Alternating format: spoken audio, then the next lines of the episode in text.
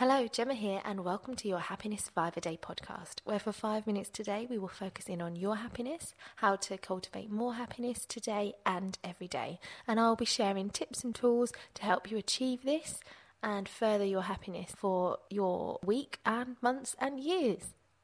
I've had a lot of people um, who are on some sort of spiritual journey, as we all are, but are aware of their spiritual journey and they are pursuing new ways of thinking, um, new habits, new uh, pastimes like such as meditation, which is obviously fantastic, and trying to release some of their old chains and anchors and emotions that are not serving them, and doing a lot of cleansing work. And this is all so brilliant.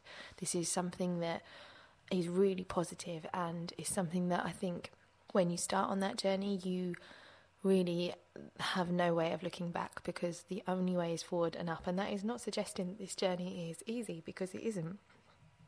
When you're doing any kind of self reflection or awareness, it isn't always easy, and you are going to come across your own demons and you are going to have to work through them. And that is the only way to get through them. Um, I always say that emotions are never buried dead.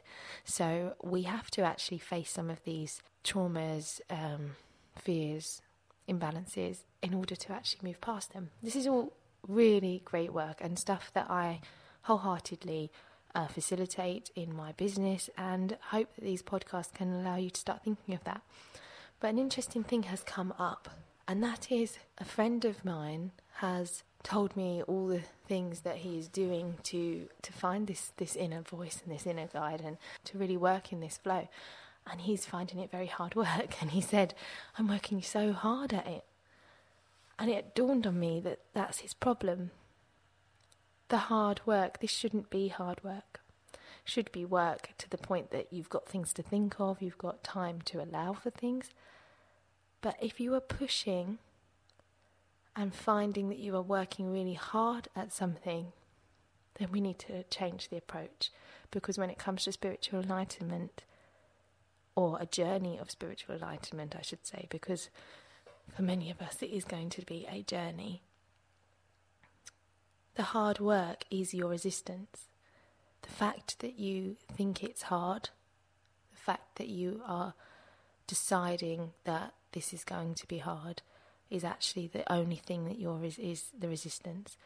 The minute you decide to let it be, to relax into it, to take any concept of I should be here by this point away, as we do when we're learning uh, things like studying for something. You think, right, by this point I will have learned this, this, and this.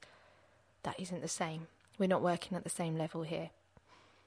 So the minute you just relax and trust that the answers are going to come to you, the teachers are going to come to you, the writing, the books, the inspiration is going to come to you.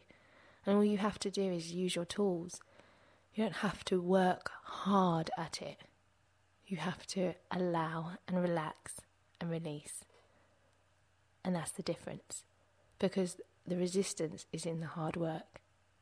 Have a little think about that and think about where you've been pushing harder than maybe you intended to be and didn't get somewhere. And then maybe there's other areas in your life where you were quite relaxed, you trusted, you went in the flow, and actually it all happened very easily for you. And that is proof that the resistance is in the hard work when it comes to designing your life and aligning yourself with spirit.